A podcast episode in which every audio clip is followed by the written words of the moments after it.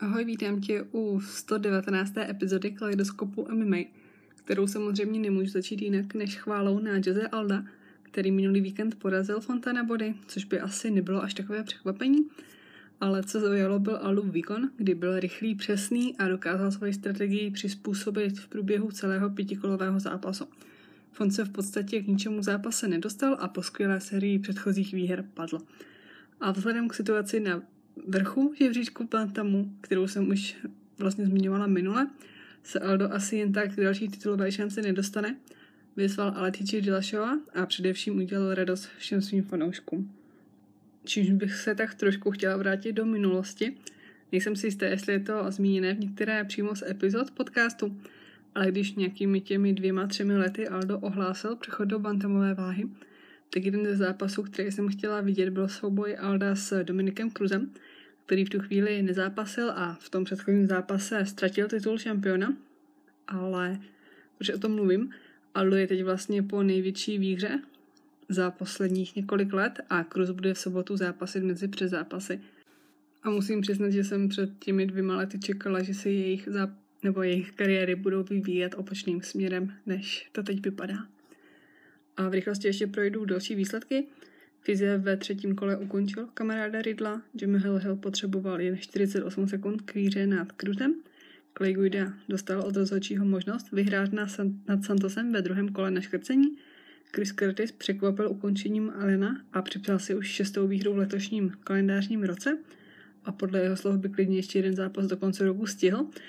Alex Morono porazil na body Mickey Gola, Duško Todorovič si v prvním kole připsal první výhru UFC. Vyhrál i Manuel Cape, který přejel Žumagulova a na body vyhráli Brian Barbarena, Shane Vlismas a William Knight. Claudio Quiles vyhrál na Nibar a ukončení smolky se v prvním zápase večera povedlo Moralesovi.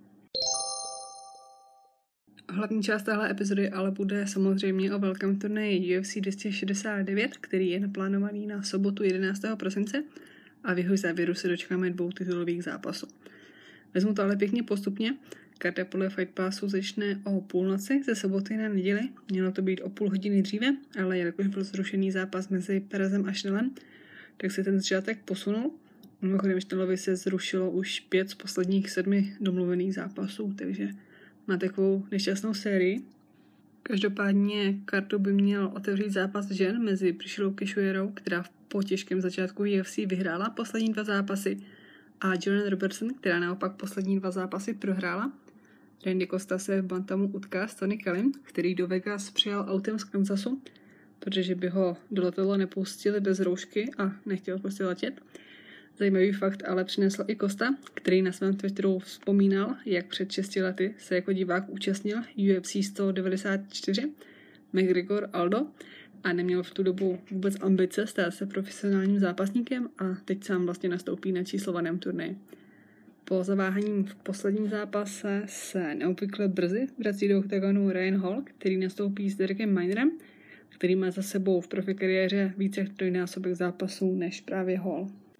V muší váze se utkají dvě talentované mladé zápasnice. Doktorantka Minerva Maverick vyzve teprve 22-letou Erin Blanchfield, Následovat budou dva zápasy ve střední váze, André Muniz s Erikem Andersem a Bruno Silva s akrobatem Jordanem Wrightem. Na kartě se představí i oblíbenec fanoušků Tate USA, který po nešťastném roce 2019 nazbíral už tři výhry v řadě a teď nastoupí s Augustem Sakajem. Před zápasy pak doplní souboj bývalého šampiona bantamové váhy Dominika Kruze s Pedrem Muñozem. Cruz naposledy těsně vyhrál nad Casey Kenem a Muñoz v posledním zápase prohrál s dneska už zmiňovaným Jose Aldem. Úvodní zápasy pak zakončí souboj v pérové váze mezi Joshem Metem a Dynem Ikem. Emmet se vlastně vrací po další pauze, kdy si v červnu loňského roku v zápase s Burgosem oddělal obě ty kolena. Do zápasu ale vstupuje se třemi výhrami v řadě a nastoupí skoro bych až, až chtěla říct s černým konem, koněm, Igem, který naposledy prohrál s korejským zombím, ale oni jsou oba dva tak trochu černí koně divizi perové váhy, o kterých se moc nemluví, ale mají předpoklady na to porazit téměř kohokoliv. Hlavní karta začne tradičně v neděli ve 4 hodiny ráno a otevří v Bantamu Sean O'Malley, kterého asi nemusím nějak dlouze představovat, s Haulianem Pejvou, který, jak si asi pamatujete, měl loni v květnu, nebo vlastně letos v květnu, zápasy s Davidem Dvořákem kvůli problému se schazováním, ale byl ten jejich zápas zrušený a Pajva se rozhodl přejít o váhu výš do Bantamu, kde si v červenci připsal nečekanou výhru nad Kellerem Philipsem a dostal se do top 15 divize, ze které mezi tím teda vypadl, ale i tak je to pro O'Malleyho dosud eh, nejvýše postavený soupeř v kariéře a tím pádem by to měla být pro ně i největší výzva. Naopak o váhovou kategorii níž přichází Cody Garbrandt, bývalý šampion Bantamu, kterého muší váze čeká Kejkara France. Přechod do nižší váhy samozřejmě vždycky provází spousta otazníků, jak se zápasník adaptuje, jaké bude mít reakce, jak na tom bude jeho mozek, kdy při schazování samozřejmě odchází tekutiny i z něj. Je ale pravda, že Garbrandt do toho bantamu nikdy moc neschazoval a dle jeho vystupování během vážení vypadal úplně v pohodě. Zároveň má si myslím vhodného soupeře, protože Kara France určitě nepatří mezi ty nejrychlejší zápasníky v muší váze a Cody to tak může brát jako test právě přizpůsobení na novou váhu. Co by ale mohlo být velkým problémem, a víme, že Garbrandt se nechá lehce vyprovokovat, tak to že měl na tiskové konferenci několik slovních výměn s Omelem a fanoušci si následně dělali srandu, že vlastně nejlepší promo z té tiskové konference vzniklo právě na jejich vzájemný zápas, který nebude, alespoň týdne. Uvidíme totiž, jak Garbrandt dopadne v muší váze a jestli se náhodou nedočkáme jeho rychlého návratu do Bantamu. Ve Veltru pak nastoupí Santiago Ponzinibbio s Geoffem Nealem, který v posledních týdnech řešil problémy se zákonem a kdyby prohrál po třetí v řadě, tak by to měl hodně těžké. Ale pojďme k těm posledním dvou zápasům večera. Jeho první bude titul obhajovat Amanda Nunes, která po dvou letech nastoupí v bantamové váze a bude chtít po Julianě Peně prodloužit sérii výher na 13.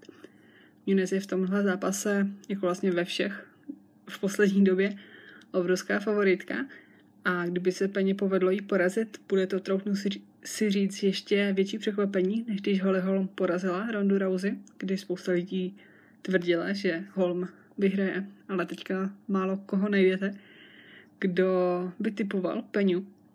Několik zápasníků z jejich okolí sice tvrdí, že Peňa má recept na Nunes a chystala se na ní už několik let dopředu. Vlastně už ve chvíli, kdy Nunes vyhrála titul, tak jí Peně vyzývala. Nicméně asi to není úplně ideální, ale je pravda, že hlavně teda Michael Kiesa mi přišel hodně přesvědčivý v tom, že by měla vyhrát, ale určitě hodně v tomhle tom dělá fakt, že spolu trénují a jsou kamarádi a bylo by hodně špatné, kdyby říkal, že jí Nunes přejede jak parní válec, že jo.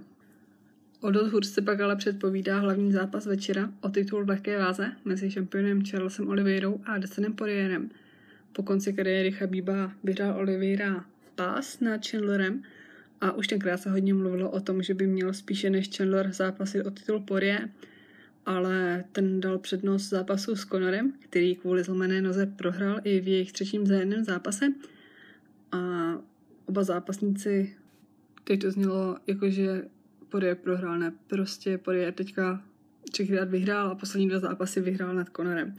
No, pojďme dál. Oba zápasníci mají určitě zajímavý příběh, jsou nesmírně talentovaní a oba už jsou v UFC dlouhé roky, kdy si zažili horší i lepší období a jak už jsem říkala, těžko se typuje vítěz, protože ani jeden nemá na druhým jasnou výhodu. Možná se asi říct, že Poirier by mohl mít navrh v postoji a Oliveira na zemi, ale Brazilec se v posledních letech vypracoval na svoji dosud nejlepší verzi a asi si přece jenom myslím, že titul obhájí.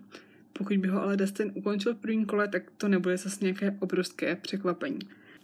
A ještě jeden fun fact na závěr, když jsem mluvila o tom, že oba měli lepší i horší období, tak před několika roky oba dva hnedka v následujících zápasech po sobě porazil Cap Swanson.